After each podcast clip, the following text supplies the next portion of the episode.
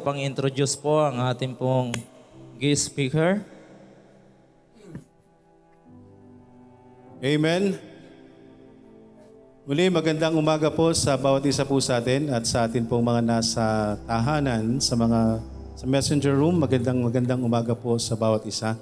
At naway manatili lang po tayo para sa pakikinig po ng salita ng Panginoon. Ay po ba'y handa na? Handa na po tayo sa pakikinig po ng salita ng Diyos. Handa na tayong maghamunin ng salita ng Panginoon. Amen po? Okay, so muli, magandang umaga po sa ating lahat at ah, hindi ko na po papatagalin. At nais ko pong ah, ah, ipakilala po sa ating lahat ang atin pong ah, ipinadala po ng ah, Panginoon.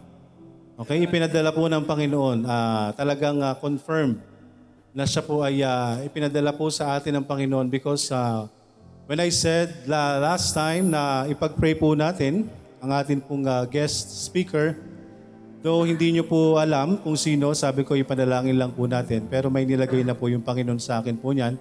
Hindi ko alam kung ah, ilang ah, a month ba yon? Yung sinabi kong ipag-pray natin or more than? Okay, so yun po ay nilagay ng Panginoon na siya po ay ah, gamitin po ng Panginoon sa mensahe po natin. At ah, yun nga po, akala ko hindi na matutuloy. Diba? Kaya buti na lang po at ah, tinanggap pa rin po. Kasi napaka-iksing panahon. okay? So siya po ay nasabihan ko last week. last week lang. Di ba? Sakto po, saktong ah, one week, no? One week, saktong seven days. Sabi ko, ay confirmation ho ng Panginoon kasi nakaupo lang po ako dito noon.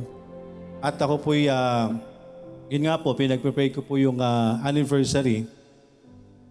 At talagang ah, pinat- pinatawag ako. Pinatawag ako ng Panginoon. Sasabihin na naman ng anak ko, Dad, paano mo nalalamang ki- kinakausap ka ng Diyos? Paano mo nalalaman na yun yung mensahe sa'yo ng Panginoon? yun yung katanungan niya lang. Paano mo nasasabi na kinakausap ka niya? So yun, sasabihin ko ngayon. Kinausap ako ng Panginoon, di ba? Last week nga ho, at ah, confirmation ho, confirmation na siya po yung ah, ipinadala at ah, papadala ng Panginoon para po sa mensahe po natin. At nawa po ay maging pagpapala po sa atin ang mensahe po ng Panginoon. Amen? So hindi ko na po patatagalin pa na ang atin pong ah, mensahero po na ipinadala ng Panginoon ay ah, siya po ay dati kong teacher. Di ba? Sasabihin na naman niya, matanda ako sa kanya. Yun lang lagi niya sinasabi. Hindi. Teacher ko siya, pero mas matanda po ako sa kanya. Kaya wala namang edad ang pag-aaral po sa Bible School. So siya po yung naging ah, teacher ko sa Bible School. Naging teacher din nila Brother Mike yan. At ah, siya po ay ah, sa biyaya po ng Panginoon ngayong taon na ito, kailan yun mag uh, Ah, December pa. This year ay ah, sampung taon na rin po siya sa gawain. Amen? Purihin po ang Panginoon. Sampung taon na po siya sa gawain. At patuloy ho nating ipanalangin isama natin sa prayer. Ang ah, lingkod po ng Diyos na inilagay po ng Panginoon sa Amazing Grace Bible Baptist Church, Kawit. Kawit ah, dito po sa Cavite pa rin. At ah, siya na pong bahalang magpakilala po sa kanyang may bahay. Nakasama niya rin po sa ngayon. So, papakilala ko po at nais ko pong ah, ah, pakilala sa inyo. I believe na kilala niyo naman po ito. Sa iba lang po na hindi nakakakilala si Pastor ah, Paul Jedson Julian po ng ah, Amazing Grace Bible Baptist Church, Kawit. Magandang umaga, Pastor.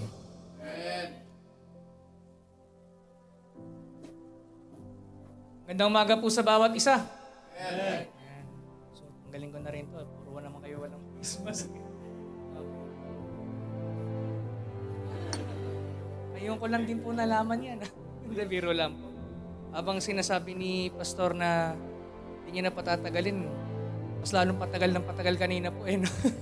Lalo rin po akong kinakabahan eh. Okay, so muli magandang umaga po sa bawat isa. At bago pa po magkalimutan, sama ko po ang aking pong asawa. Tayo ka po, Missy, si Sister Ezra po. Kasi tuwing meron po ako speaking engagement, nakakalimutan ko po siya ipakilala. Nakakalimutan ko may asawa pala akong kasama. So, sige Sister Ezra, kita mo naman yung iyong ano, yan. Okay, sa mga nandito po sa ating ah, online ay magandang umaga po sa bawat isa. At ah, nawa ay ah, maging pagpapala ng Panginoon itong ating mensahe po. So, nagulat nga din po ako na nung last week ay ah, nandun po kasi ako noon sa aking biyanan at biglang tumawag si Pastor Mike, parang mga 5 5 na yun eh, no? Mga 5 ah, PM na rin yon. Tapos sabi ko, ba't tumatawag to si Pastor Mike? ba't kaya tumatawag to? Emergency ba to? So, nung pagsagot ko, ayun nga po, ako po ay ah, naimbitahan na magturo po sa inyong simbahan, sa inyong anibersaryo. At muli po, church, ay maligayang anibersaryo po sa inyo pong lahat. Okay, at ah, nakatutuwa po na makabalik po dito dahil alam naman ninyo every time na I make my testimony ay hindi po nawawala yung dito po kami galing.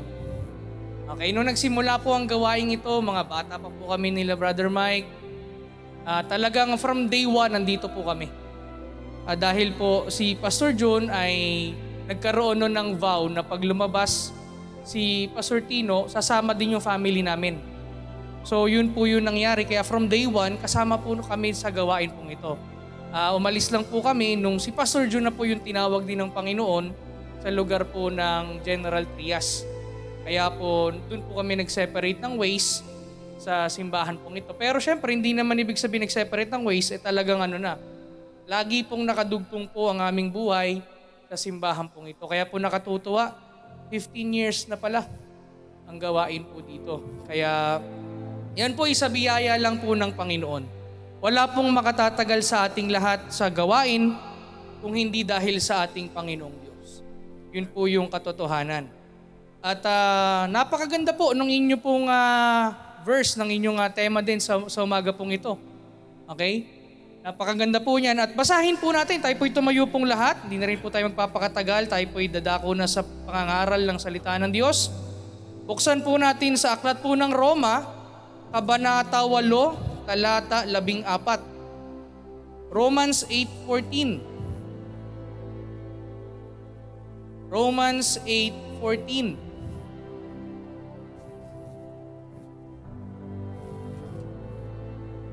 Say amen kung nakita na po ninyo. Romans 8.14. Kung nandyan na po, sabay-sabay natin basahin. Ready? Read. For as many are so led by the Spirit of God, they are the sons of God. Ay po saglit na manalangin. Aming Ama na nasa langit, salamat po sa araw na ito. Salamat Panginoon Diyos sa kabutihan po ninyo sa buhay ng bawat isa sa amin o Diyos. Salamat po Diyos sa ikalabing limang anibersaryo ng gawain po dito sa lugar po ng Imus. Salamat po o Diyos dahil sa inyong dakilang biyaya, tumagal po ang gawain po Panginoon dito.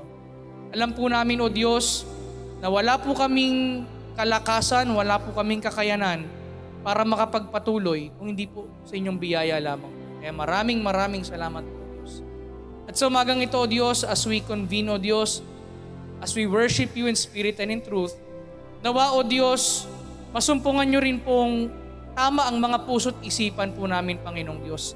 Patawarin niyo po kami sa lahat ng mga kasalanan, lahat ng mga maling naiisip, nasasabi, nagagawa po namin o Diyos. At nawa o Diyos, kami po o Diyos sa inyong pakalinisin at ah, gawin pong karapat dapat sa inyong harapan o Diyos. Nawa po, nawa po o Diyos ay maging ah, acceptable o Diyos ang worship na ito sa inyo o Diyos.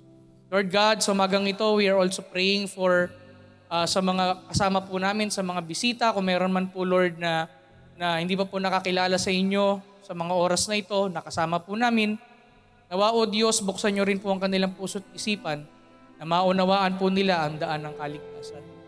Muli, salamat po. At sa akin din o Diyos, hindi ko po alam ang aking mga sasabihin. Nawa po o Diyos, ako po inyong lukuban o Diyos at i-guide sa pangangaral po na ito. Sa pangalan ng aming Panginoong Isus. Amen. Mari na po kayo maupo.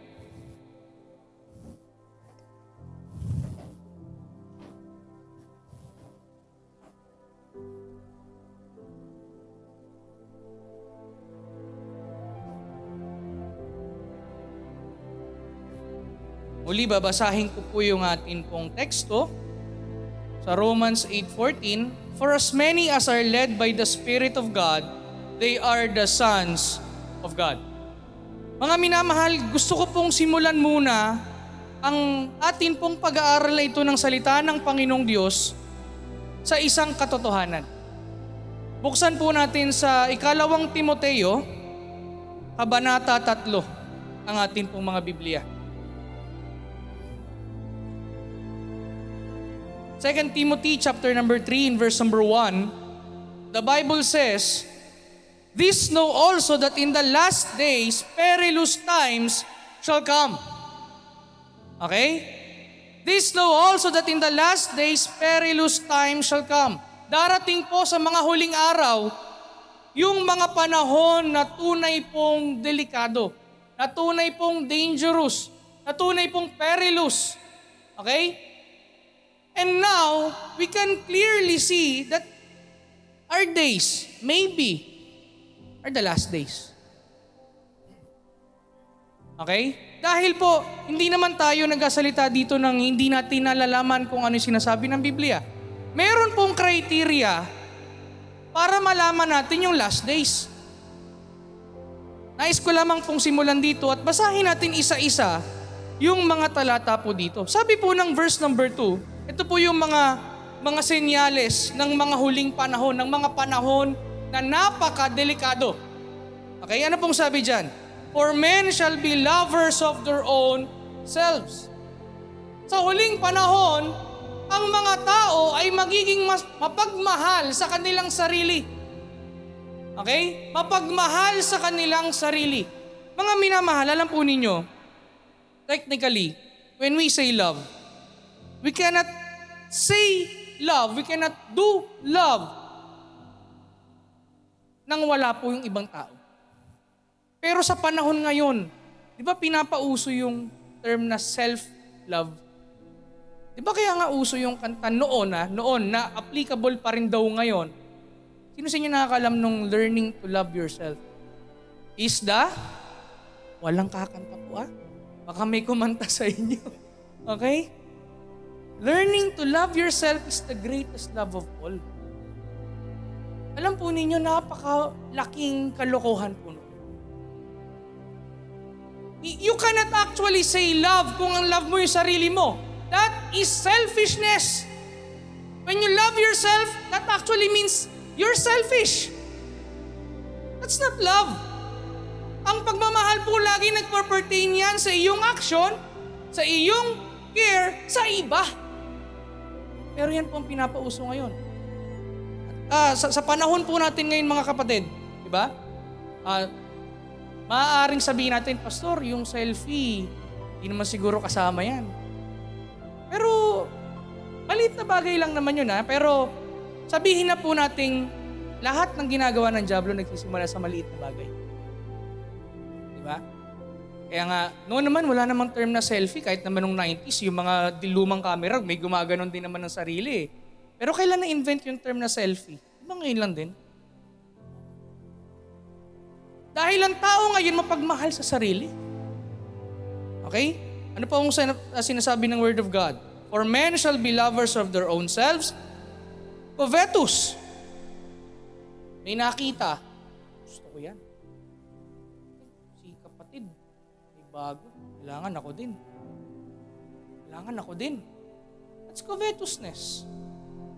Pinapaiwas tayo ng Panginoon dyan dahil maliwanag ang Word of God na ang buhay ng tao ay hindi kinokonsist ng mga bagay na meron hindi dinedefine ang buhay mo, ang quality ng buhay mo ng mga gamit na meron ka. Ng kayamanan na meron ka. That's why the Lord Jesus Christ clearly says, Beware of covetousness. But it is a trait na meron ngayon sa mundo ngayon. Covetousness. Boasters. Proud. Ano ibig sabihin yan, Pastor?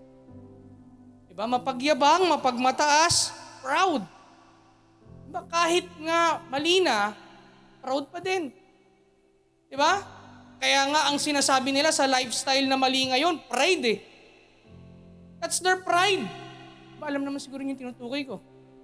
Di ba? A lifestyle that is against God, ngayon ang tawag nila is pride. LGBTQ++, bahala na sila. Pero ang tawag nila pride. Minarinig nga ako, eh, ibig sabihin daw ng LGBT is, let God burn them eh. Di ba? Let God burn them. Why? That is a lifestyle that is contrary sa sinasabi ng Word of God. At yun ang meron sa panahon ngayon. Diba? Yun ang meron sa panahon ngayon. Proud, blasphemers, kapag uh, uh, sabi natin na mapag-blaspheme sa Panginoon, disobedient to parents. Mga parents. Nararamdaman ba niyo? Mga kids, nakikinig ba kayo? Mga anak, nakikinig ba tayo? Oh. Diba? Nakikinig. May narinig na ako. Sino yun? nakikinig ka ba? diba? Oh. Totoo po yan. Diba? Disobedient to parents. Nalala ko po noon, di pa naman ako ganun katanda. Okay? Ako, uh, ako po ay 25 years old pa lang naman po. 35 po, 35. Yan, totoo na po yun, 35. O naman. Yan, sinasabi ko sa iyo eh. okay, 35. Pero nung panahon namin, pag kami po tinitigan ng magulang, alam mo na may kalalagyan ka. Lalo na pag may kausap yung magulang mo tapos sumingit ka. Guma pag gumanon sa yung magulang mo, wala na yon. Alam mo na pag uwi ng bahay, may naghihintay sa yung premyo. Di ba? Kaya pag tinitigan ka, sabi nga nila, killer eye, wala na yon. Tahimik ka na. Mga kapatid ngayon, ay nako, pag nakipagtitigan ka, tititigan ka rin pabalik eh. Di ba? Tititigan ka pa, didilaan ka pa. Didilaan ka pa ng bata. Ganunin ka pa. Oh, wala na po. Magataka ka, bakit for so many generations, hindi naman ganon? Bakit ngayon ganon? Because we are in the last. We are in the last days. Unthankful, unholy. Hindi marunong magpasalamat sa Panginoon, and in general, hindi marunong magpasalamat, unholy. Without natural affection, ito po yung sinasabi ko kanina. Diba? Yung LGBT lifestyle. Without natural affection.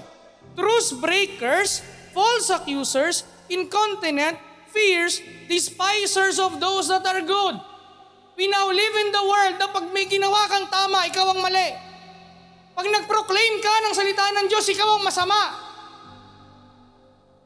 Yan po ang panahon natin ngayon. Mag-post ka sa Facebook. Judgmental naman to. Ikaw ba mali? Pag nag-review ka ng kasalanan, alam mo kung sino. Ba? Yun po ang katotohanan dyan. Traitors, heady, high-minded, lovers of pleasures more than lovers of God. Now, look at verse number 5. Having a form of godliness. Okay, meron pong anyo ng godliness. May anyo ng pagiging makadiyos, but denying the power thereof. Diyan po tayo medyo magdudwell. Having a form of godliness. Sa panahon po ngayon, marami ho ang nag-claim na makadiyos, pero hindi naman ginagawa ang mga bagay na ayon sa Diyos. Makakapakinig po kayo sa, sa telebisyon. Marami hong mga entertainers, maraming mga host, maraming mga mga tao, mga celebrities quoting the Bible. Nakakala mo sila ay very credible na magsalita ng salita ng Diyos. Pero in reality, napakasala sa salita ng Diyos. Di ba? May, may mga sikat na host. Uh, example natin yung uh, host ng, uh, ng Showtime. Yung sikat na LGBT na host ng Showtime. Di ba? Pag nagsalita yun, nakala mo Bible. Akala mo Word of God. Akala mo words of wisdom ang sinasabi. Ang nakalulungkot, maraming tao, maraming, sad to say, Kristiyano, umaayon din doon. Na para bagang tama. They have a form of godliness. Kaya nga pag sinabi nila na, oh lahat naman tayo anak ng Diyos, di ba? Oo lang. Oo lang tayo. Oo lang ang tao. When in fact, mga kapatid, napakamali nun sa harap ng Diyos. Hindi po lahat ng tao ay anak ng Diyos. Lahat ng tao ginawa ng Diyos. Okay? Lahat ng tao ginawa ng Diyos pero hindi lahat ng tao anak ng Diyos. Mga minamahal, tandaan po natin, pag sinabi mong anak ka ng Diyos, meron po yang sabihin na natin na evidence. May evidence po yan.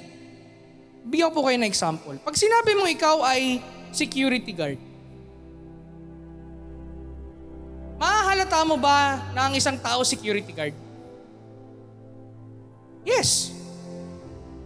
Di ba? Bakit? Unang-una, yung uniform niya. Pangalawa, the way he talks or the way he, he moves. Ano, security to. Pag sinabi ng isang tao, ako pulis ako, makikita mo yun sa kanya, gupit pa lang eh. Meron pong evidence. Ngayon mga minamahal, ang tao po ngayon laging sinasabi, eh anak naman din ako ng Diyos eh, anak naman tayong lahat ng Diyos eh. Ano pong sinasabi ng ating talata? Na binasa po sa umagang ito, anong sinasabi ng Word of God? For as many as are led by the Spirit of God, they are the sons of God. Ngayon mga kapatid, pag-aralan po natin, ano ba yung mga manifestation na meron dapat ang isang taong nagkiklaim na anak ng Diyos? Ang pinaka-title po natin, which is uh, sinabi din ni Pastor Mike, is Be Led. Okay, be led. If you say that you are a son or a daughter of God, kailangan po meron niyang manifestation. Pag-aralan po natin itong buong chapter na ito or hanggang verse 17, itong chapter 8 ng Book of Romans. Tignan po natin yung mga manifestation ng tunay na anak ng Diyos, na tunay na nililid ng Diyos. Okay? Unang-unang bagay na kailangan po nating makita, the first manifestation na ikaw ay sons or son or daughter ng Panginoon is number one, a true daughter and son of God is led by the Spirit to salvation. You must be led by the Spirit to salvation scripturally. Kailangan save ka. Okay, kailangan na lead ka sa salvation scripturally. Ano ibig sabihin ng scripturally? Nakakatakot po ang panahon po ngayon. Ang dami yung lumilitaw na mga turo, ang dami pong lumilitaw na mga paraan para ikaw ay maligtas. Ang nakalulungkot po, marami pong nagpa-permeate sa loob po ng simbahan. Marami pong pumapasok ng mga maling turo concerning salvation sa simbahan. That is why nagtataka tayo, bakit member to ng church pero bakit parang unbeliever ang ano nito? Parang unbeliever pa to. Because maybe hindi scriptural yung salvation. Ano ibig ko sabihin doon? Number one, mga kapatid, is salvation by works. Salvation by works. Pumapasok na po yan sa loob ng simbahan. Mixing faith and works. Okay? Na hindi lang si Kristo ang tagapagligtas na nakalulungkot po. Ang Baptist naging naging uh, uh, very ano po tayo diyan, stay, uh, stable sa sa kaligtasan eh. Pero nakalulungkot na pumapasok na pong mga doktrina na hindi na ayon sa salita ng Diyos. Naalala ko po noon, kami po'y Bible student.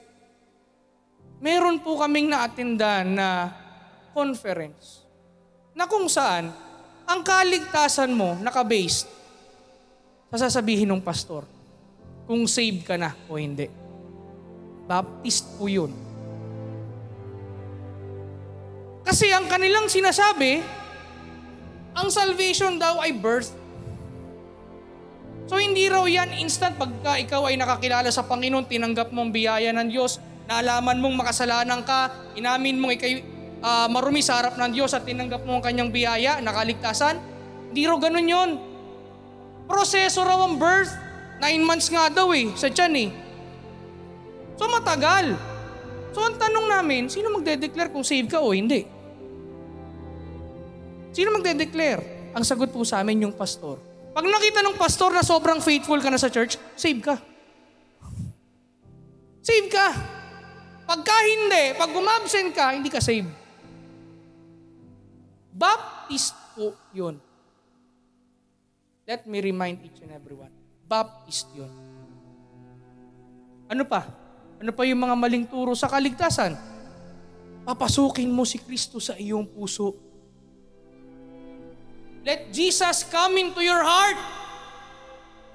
Mga, mga minamahal, mali po yung doktrinang yon. Hindi po yun biblical. Kaya marami po mga minamahal ang hindi totoong naligtas dahil ang sinasabi nila, pinapasok nila si Kristo sa puso nila. Is that scriptural? Hindi po. Kasi yung ginagamit nilang verse is, papasukin mo si, di sa, sa Book of Revelation, na pag kumatok ang Panginoon sa iyong puso, papasukin mo. Mga kapatid, yung context po noon is about the church. Na wala na si Kristo sa gitna ng simbahan. Nagsasaya sila, nag-worship sila, pero hindi na si Kristo ang sentro. Yun po yung context noon. Pero papasukin mo si Kristo sa puso mo para ma-save ka, kahit saan sa Biblia. Basahin mo yan from Genesis to Revelation, wala kang makikita ganyan. Kaya, beware. Beware. Sunod, na maling daan ng kaligtasan. Ito, uh, isang bagay po ito na hindi naman sinasadya pero nangyayari. Ano po yun? Yung membership, dahil po sa dito ka na lumaki sa church. Yung lumaki sa yung mga lumalaki po sa church, ay yung mga batang 'yan. 'Di ba? Ingatan po natin 'yan. Dahil kung minsan po lumalaki ang mga bata, akala nila save sila kasi nasa loob sila ng church. Alam po ninyo mga minamahal, ako din po ay biktima din po yan. Akala ko noon ako ay ligtas na. Bakit? Lumaki po ako, baptist na po yung aking parents. Pinanganak po ako, Catholic sila, but after a few months, nakilala po nila ang Diyos. And then, tuloy-tuloy na po kami. Doon po kami umaattend noon kala Pastor Macmanay sa Almanza Bible Baptist Church. At doon po mga kapatid naging miyembro sila Pastor June at si Sister Edna. Ngayon, habang tumatagal po, uh, marami ng mga nangyari, may mga na-send out na na nasuportahan namin hanggang sa nagsimula po ang Amazing Grace sa, fami- sa, sa bahay po namin sa Sapote. Mga minamahal, lumaki po ako sa church. Pero akala ko noon, okay na ako. Lumaki akong, oh, sa langit naman ako pupunta eh. Mga kasama ko naman nandito eh. Diba? Nalaman ko lang pong unsave ako nung ako po yung magpapabautismo na. Ang edad ko po ay 11. Ngayon, sabi ko, Daddy, napabaptize na ako. Sabi ng tatay ko, anak, ba, maganda yan. Bakit? Si Bentot kasi nagpabaptize na eh. Si Brother Melvin po. si Bentot kasi nagpabaptize na eh. Tsaka yung, yung mga kasama namin eh. Hindi ako rin, nagpabaptize na ako. Sabi ng tatay ko sa akin, anak, pupunta ka sa impyerno. ah, seryoso po yun. Anak, pupunta ka sa impyerno. Binahaginan po ako on, right there and there. Mga kapatid, on the spot. Natakot yung magulang ko sa akin eh, mapapautismo ka dahil may nainggit ka doon, nagpapautismo rin yung mga kasama mong mga bata. Mga minamahal, ingatan po natin yan. Maling paraan yan. Okay? Maring hindi ito doktrina, pero ito ay practical na nangyayari sa loob ng simbahan. Sa mga batang lumalaki dito po, siguraduhin po ninyong makilala niyo ang Panginoon sa buhay ninyo. Okay? Dahil ang tanging kaligtasan lamang po.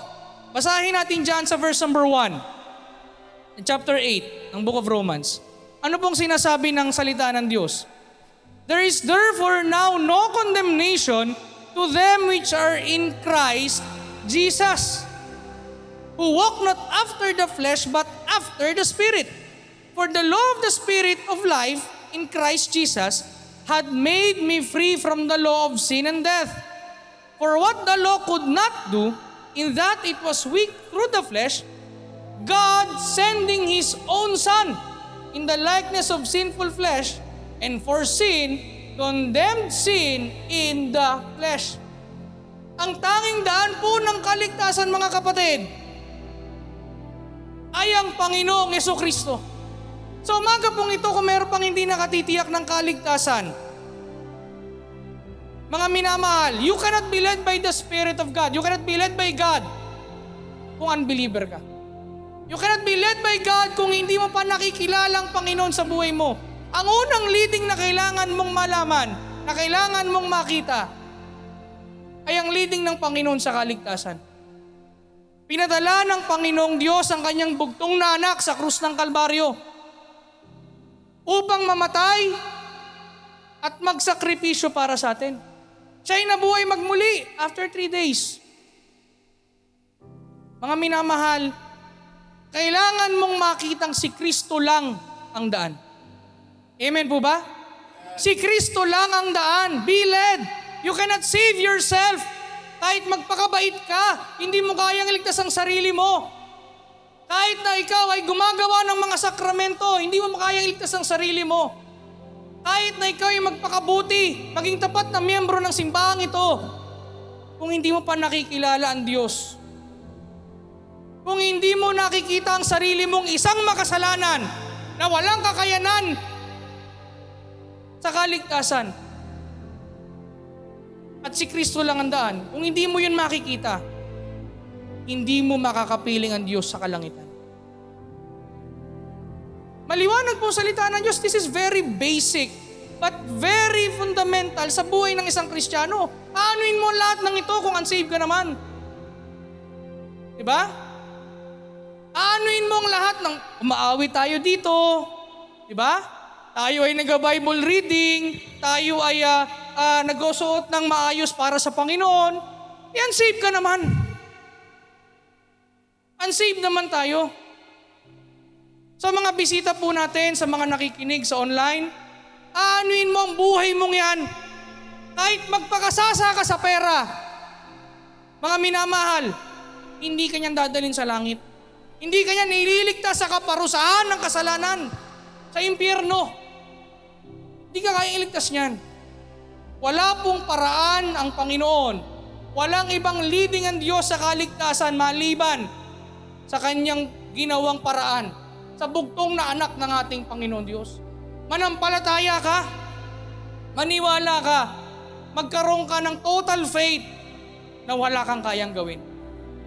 Lord, ako po ay isang maruming basahan na maliligtas lamang po kung mananampalataya sa iyo. Yun ang kailangan po nating makita. Kaya sa umagang ito, kung meron tayong kasama sa online or dito na hindi mo patiyak.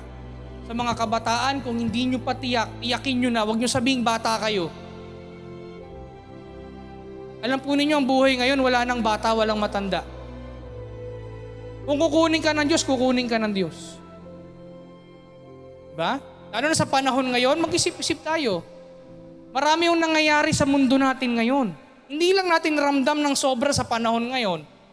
Pero pag ang mga bagay-bagay ay nag-escalate, mararamdaman natin yan. Diba? Hindi maganda ang takbo ng mundo natin ngayon. Maraming mga mga digmaan, maraming mga bagay-bagay na hindi po kaaya-aya sa ating mata. Di atin alam ang buhay. Mga kabataan, alamin ninyo na ang Diyos lang ang tagapagligtas. Ang Diyos lang ang tagapagligtas. Sa mga magulang, share na ninyo sa anak ninyo. Huwag natin palakihin sa TikTok. Diba? Ang mabigat kasi ngayon sa panahon ngayon, ang mga magulang, inaalaan sa TikTok, hindi man lang ma-share yung anak eh. Diba? Mahalaga po ang buhay. Kaya kailangan iyakin natin ang kaligtasan po natin. Be led by the Spirit of God to salvation. Naaayon sa Scripture. Ikalawang bagay po. Ikalawang bagay. Basahin natin yung 4 hanggang 15. Chapter 8 pa rin po. Dito lang tayo dadako sa, sa ah, mga talata po dito. Sabi ho dyan sa verse number 4, that the righteousness of the law might be fulfilled in us, who walk not after the flesh, but after the Spirit. For they that are after the flesh do mind the things of the flesh, but they that are after the Spirit, the things of the Spirit. Mga minamahal, dun sa binasa natin kanina sa 2 Timothy, anong sabi doon? Having a form of godliness. Merong anyo ng pagkabanal, pero dinidinay ang kapangyarihan nito. Sa paanong paraan ba dinidinay ang kapangyarihan ng kabanalan? Kapag ito ay hindi tunay na nakikita sa buhay na meron. Okay? Kaya ikalawang bagay na kailangan po nating makita, be led by the Spirit to sanctification. Be led by the Spirit to sanctification. Ang isang tunay na ligtas, ang isang tunay na sa nagsasabing anak ng Diyos, ang ikalawang manifestasyon niyan, hindi lang yan ligtas scripturally. Kung hindi mga kapatid, yan po ay led ng Espiritu sa kabanalan, sa sanctification, sa pagkakahiwalay. Okay? Maliwanag pong sinasabi ng ating binasa dyan, that the righteousness of the law might be fulfilled in us, who walk not after the flesh, but after the Spirit. Ang tunay na ligtas, ginaguide ng Holy Spirit sa mabubuting bagay. Okay? Sa mabubuting bagay, alam po ninyo, isa po sa mga struggles nating mga Kristiyano sa panahon ngayon, alam po ninyo kung ano? Kaya hindi tayo ma- makapag-win talaga ng totoo sa Panginoon. It is because our lives are not sanctified. Hindi sanctified. Pag sinabing sanctify, set apart. Nahihiwalay. May pagkakaiba. Ang mahirap sa panahon ngayon, sa linggo lang iba. Pero the rest of the, of the week, parang hindi iba. Parang hindi iba. Let us ask ourselves, ano ba ako araw-araw? Ano ba ako araw-araw? Anong sabi dyan ng Word of God? For they that are after the flesh do mind the things of the flesh. Sa mga nasa laman, sa mga hindi nakakilala sa Diyos, ang kanilang iniisip, ang kanilang ginagawa, ay yung mga bagay na panglaman. Yung ito lang yung masaya. Di ba? Ito lang ang masaya. Anong sinasabi dyan? But they that are after the Spirit, the things of the Spirit. For to be carnally minded is death, but to be spiritually minded is life and peace. Because the carnal mind is enmity against God.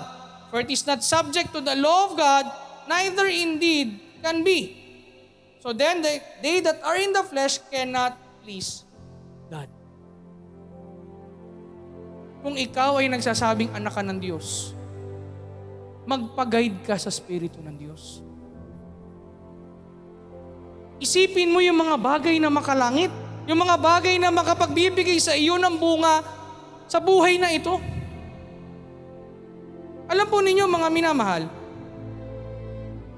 sabi ko nga kanina, tayo nabubuhay na sa mundong napakadelikado. Kahit po sa mga Kristiyano ngayon, just look, for the past two years, nagkaroon po ng pandemya, di ba? Hanggang ngayon, nasa pandemya pa rin naman tayo eh. Pero, nagkaroon ng mga tinatawag na lockdowns for the past couple of years. Alam po ninyo, ang laki po ng effect nun sa atin. Aminin natin yon. Ang laki ng effect po nun sa atin. Marami pong mga Kristiyano ang okay na ganito. Okay na sa ganito. Ganitong setup. Eh, online na naman yung church. Inako atin, pwede na yan. Pandemic naman eh. Pero makikita mo sa mall. Nasabihin pandemic naman, pero nasa mall. Nasa galaan. Oh. Alam po ninyo, bawat churches may ganyang problema. Sa amin, mayroong ganyang problema. Maaaring dito may ganyang problema. Sa maraming simbahan, mar- may mga ganyang problema. Totoo po yun. Bakit? Dahil po sa katotohanan na sa loob ng dalawang taon, aminin natin po ito. Ako personally, naramdaman ko to eh. Na kung saan mas na-feed na natin yung flesh. Dahil nga man nagkaroon tayo ng rason ng pandemic para hindi po tayo mag-init sa Panginoon. Para hindi magpalid sa Panginoon. Kuminsan kami mga pastor nagagalit na eh. Matin naman kayo. Itigil na namin tong online na ito pag di kayo umatin. May mga ganun na po yung ibang pastor. Ako po, nag-iisip na po akong magtigil ng live. Nag-iisip na po ako. At may mga linggo po talaga na sabihin sa akin ni Mrs. Mahal, hindi ka ba mag-online? Hindi ka ba magla-live? Bakit? Eh kung mamiss nila yung worship, mamiss nila. Di ba? Hindi ko naman kasalanan yun. Ang worship dapat pumupunta ka sa bahay, sambahan ng Diyos. Yun po ang dapat. Pero aminin natin, malaking factor talaga yung dumaang dalawang taon. Na kahit po ako personally, nagkaroon po ako ng struggle dyan. Alam po ninyo, sa loob ng dalawang taon, yung Bible studies po namin, na-contain sa online eh. Siyempre, hindi ka makapunta sa bahay ni ganito, sa bahay ni ganyan. Pag pumunta ka, tapos bigla kang naubo. Eh, Pastor, wag ka muna pumunta rito. Mahal ka namin, pero wag ka muna pumunta rito. Diba? Ano so anong gagawin mo? Mag-online ka. Gagawa ka ng paraan para maabot sila. Pero may effect din sa amin yun. Naramdaman ko po yun, yung aking desire na magbahay-bahay, lumamlam. Lumamlam siya. Kaya nga po, hopefully by God's grace, maibalik yung physical na face-to-face Bible studies. Kasi hindi pa pwedeng online-online lang eh. Dahil po mga kapatid, hindi yun yung totoong leading ng Holy Spirit. Pero pansinin ninyo, nakakalabas tayo. Ako personally, kami ni Mrs. nakakalabas kami. Pero pag Bible study, bakit online? Hindi, nag-iingat lang tayo eh. Sa church, mag-iingat ka. Sa labas, di ka mag-iingat. Sinasabi ko po ito para makita ninyo na lahat tayo may effect po. Pag ang pinairal natin is yung ating laman. Lalo na, ngayong nagkaroon ng rason. Yang COVID na yan, nagkaroon ng rason eh. Para, hindi- para mas manaig yung laman eh. Pero mga kapatid, kung tunay kang nakakilala sa Diyos, napakaliwanag po ng, ng, ng banal na kasulatan. Because the carnal mind is enmity against God. Pag ikaw ay nakontento na sa ganto-ganto lang, mapapansin mo yung sarili mo unti-unti. Lumalayo ka na rin sa kalooban ng Diyos. Lumalayo ka na rin sa gusto ng Diyos. Di ba? Maraming ang kristyano eh. Mula nung nag-pandemic eh. Pag umatid ng church, ito na lang eh. Di ba? Atid ng church, ito na lang. May Bible naman ako dito eh. Hindi sana kung ginagamit mo ito, pang notes talaga. Eh hindi eh. Maraming kristyano ngayon, Pastor, nag-notes ako. Pero sa, pag igaganyan mo lang, Facebook na kagad yung katabi. Ba? Oh. Yan po yung katotohanan yan. Pansinin niyo yun, unti-unti po, unti-unti. Ang Diablo ay nananaig sa mga Kristiyano. Mga kapatid, alam po ninyo, party po yan ng end times. Kaya nga kailangan po na tayo bilang mga nakakilala sa Panginoon, magpalit ka sa Panginoon para hindi ka manlamig sa Panginoon. Be led by the Spirit to sanctification. Be sanctified. Dahil pag hindi ka nagpa-sanctify, pag hindi ka nagpa-set apart, may gagamit sa iyo. May gagamit at gagamit sa iyo. Sino yon? Ang Diablo. Tandaan po ninyo, ang isang gamit na walang pagmamayari. Kahit sino yan, pwedeng gumamit yan. Kahit babuyin yan, pwede yan. Pero pag inilagay mo ng pangalan, property by, iiwas yung iba na gamitin yan kasi may pangalan eh. Ngayon, sabi mo nakapangalan ka sa Panginoon. Sabi natin nakapangalan tayo sa Panginoon. Pero aminin natin kung minsan, nakapangalan nga tayo, pero hindi ka naman set apart sa Diyos. Yun po ang nakalulong. Yun po ang nakalulong. Kaya po sa atin, sa umaga pong ito, wag natin pong ipapractice yan. Kailangan laging sa Panginoon lamang po tayo. Alam ko marami tayong pinagdaanan. Ayoko din naman mag-sermon na mag-sermon dito kasi alam ko na mga pastor ninyo, tinuturo na yan. Pero mga kapatid, kailangan po natin makita yon. Huwag natin baliwalain ang salitahan ng Diyos. Huwag natin baliwalain ang simbahang ito. Kahit na meron tayong mga excuses, lalo na ulitin ko po sa panahon ngayon. Kahit na may mga excuses tayo, huwag natin gagamitin yun dahil walang ibang talo pag ikaw ay hindi nagpalid sa Panginoon kung hindi ikaw. Yan po ang katotohanan. At pinakahuli po, tignan po natin yung Romans chapter, dyan pa rin po, chapter number 8.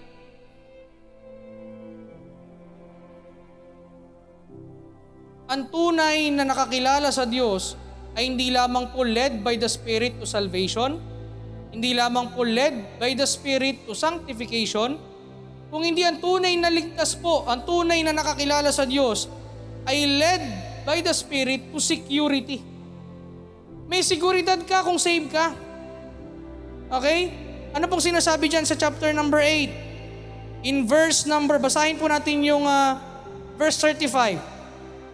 Pababa. Who shall separate us from the love of Christ? Shall tribulation, or distress, or persecution, or famine, or nakedness, or peril, or sword? As it is written, For thy sake we are killed all the day long. We are accounted as sheep for the slaughter. Nay, in all these things we are more than conquerors through him that loved us. For I am persuaded that neither death nor life, nor angels, nor principalities, nor powers, nor things present, nor things to come, nor height, nor depth, nor any other creature shall be able to separate us from the love of God which is in Christ Jesus our Lord. So ang pinakauling manifestasyon po ng isang taong anak ng Diyos ay led by the Spirit to security. Save ka, may katiyakan ka ng kaligtasan. Yan ang isa po sa manifestasyon niyan. Alam mo kung saan ka pupunta. Dahil yun ang sinasabi ng salita ng Diyos. At hindi po yan mawawala sa atin yung seguridad na yan. Alam ko mga kapatid, mga minamahal sa panahon ngayon, pahirap ng pahirap ang buhay. Tama po ba? Sino sa inyo yung nararamdaman na talagang mahirap yung buhay ngayon? Taas nga po ng kamay. Ramdam nyo na sa gasolina, sa bilihin, di ba? Kami po ni Mrs. Araw-araw po bumabiyahe. Ah, Bacor, Cavite to Laguna. Yan po ang biyahe po namin. Minsan San Pedro, minsan Binyan, minsan Santa Rosa. Paikot po yun, minsan Novali. Araw-araw po yun.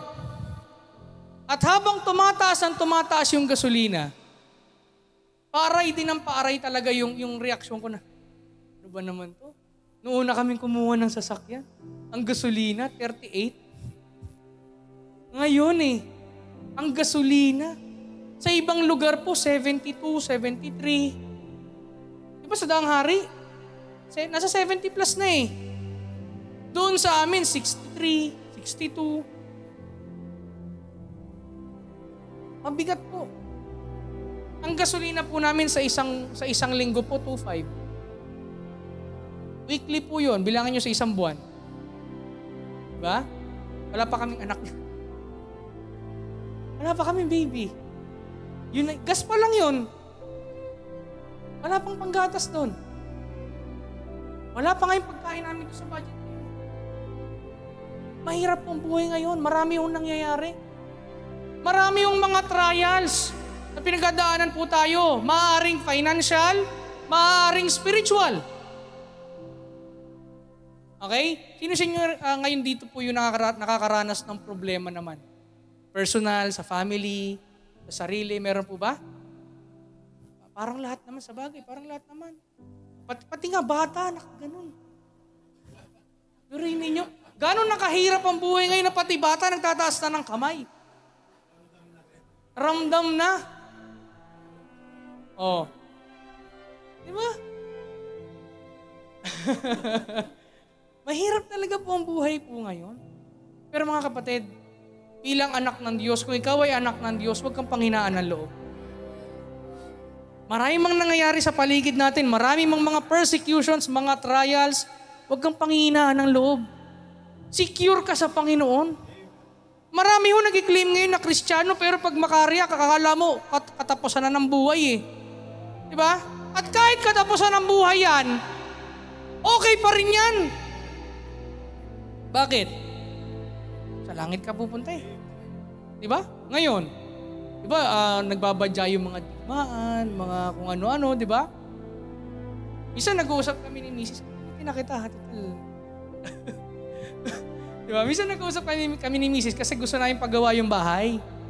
Sabi ni Mrs. Oh, may digmaan. Pag tayo, pag tayo, binomba. Delikado tayo. Tara, paggawa tayo ng bunker. Paggawa daw kami ng bunker. 10 feet. Di ba? Pababa. Sabi ko, okay lang yun. Huwag ka tayo magpagawa ng ganon. Isami na lang. Di ba? Bakit? Sabi ko, pag tayo binomba, alam mo, binomba tayo. Okay lang. Maranasan natin yung mga ganun tingman, okay lang. Saan ba tayo pupunta? Sige nga, saan ba tayo pupunta? O, sa langit pala eh. Ayaw mo pa nun? Ba't kang papagawa ng ganun? Hindi pag ako nabomba ako, automatic andun na, may mansyon na kagad ako. Di pa ako gumastos. Oh. Yun po yung katotohanan. Kung ikaw ay ligtas, marami mang problema ngayon. Be know, uh, be know, uh, sabi natin na ah, ah, alamin mo na ikaw ay secure sa Panginoon. Mahal ka ng Diyos. Mahal ka ng Diyos.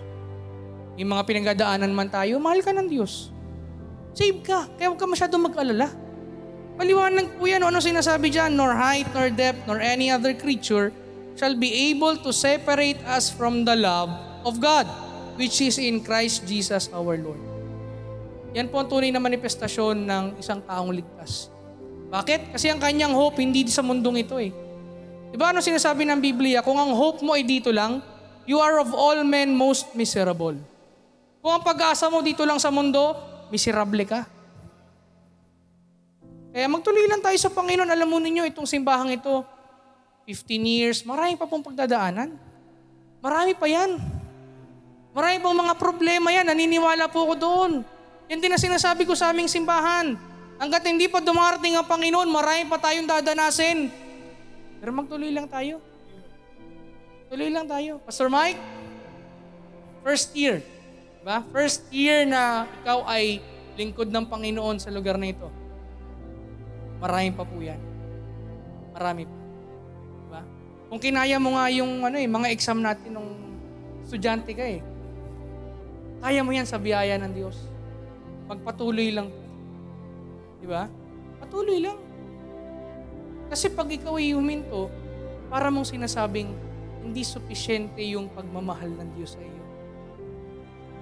Parang mas malaki yung problema kesa doon sa biyaya ng Diyos sa buhay mo. Hindi po ganun yon. Diba? Kaya magpatuloy po tayo.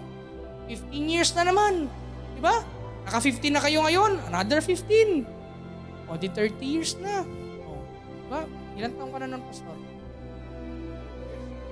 Ah, ganun ba? Talagang...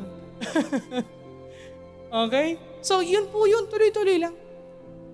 Kaya mga kapatid, yun lang po yung simpleng hamon ng salita ng Diyos sa umagang ito. Kung ikaw ay nagsasabing anak ka ng Diyos, first be led by the Spirit sa kaligtasan.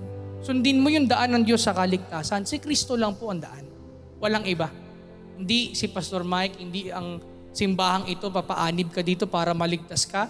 Hindi po yun. Si Kristo lang ang daan. Okay? Ikalawa, kung ikaw ay nagsasabing anak ng Diyos, be led by the Spirit to sanctification. Sabi mo, save ka? Then be sanctified for God. Huwag nang kung ano-ano yung gagawin mo. Huling araw na ngayon. Malapit nang bumalik ang Panginoon. Huwag na tayong magpawardi-wardi. Diba? Huwag na tayong matulog sa pansitan. Pag bumalik ang Panginoon at wala kang ginagawa, kawawa ka sa harap ng Diyos.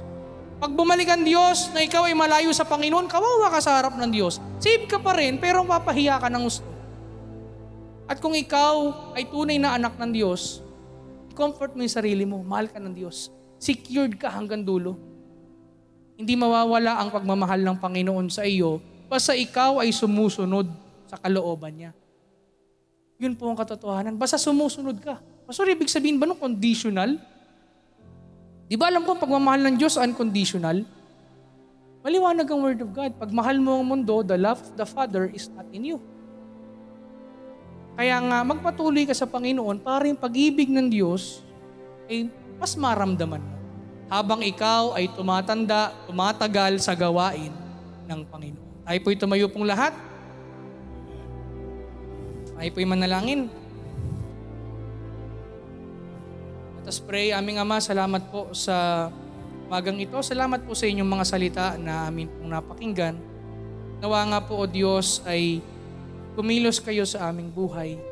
Amin pong inihiling ang inyong spirito na palagi po kaming i-guide sa lahat ng affairs ng aming buhay, O Diyos. Sa mga hindi pa po nakakilala, please lead them, Lord. Open their hearts and their minds na makilala po nila kayo bilang Panginoon at tagapagligtas. Wala po kaming ibang desire sa mga hindi pa po nakakilala sa inyo kung hindi ang sila po ay mabuksan ng isip at puso. Ayaw po naming makita sila balang araw sa dagat-dagatang apoy, O Diyos. Most especially, Lord, sa mga mahal po namin sa buhay, Lord, please, buksan niyo po ang kanilang puso at isipan. Maging din po aming Ama, nawa po i-guide niyo kami patuloy sa paglilingkod, i-guide niyo kami patuloy sa pamumuhay bilang Kristiyano, at i-guide nyo kami, O Diyos, lagi. I-guide nyo ang puso namin na lagi naming maalalang mahal, mahal na mahal nyo kami, O Diyos. Muli, salamat po sa payak na pangangaral sa umagang ito. Nawa po ay maging hamon ito sa uh, ikalabing limang uh, anibersaryo po ng simbahan ito. Magpatuloy po sila nawa sa inyong biyaya at sa inyong paggabay po, Diyos. Muli, salamat po sa pagkakataong ito may bahagi ang inyong salita. Alain po ninyo, Panginoong Diyos, si Pastor Mike. Patuloy niyo po siyang bibigyan po ng wisdom. Patuloy, Lord, na, na bibigyan, O Diyos, ng, ng uh, guidance, O Diyos, as He leads this church, O Diyos. Alam ko pong ang, ang gawain ay great, pero mas uh, great po kayo, O Diyos, na magbibigay po sa Kanya ng, ng kaliwanagan paano hahawakan ang simbahan. Uh, pagpalain niyo po ang kanyang pamilya, Patuloy po Lord na iingatan po at uh, sa kabuuan ng simbahan, ingatan niyo po nawa o Diyos sa mga pagkilos ng kalaban. Muli, salamat po sa umaga po ito. Sa pangalan ng aming Panginoong Yesus.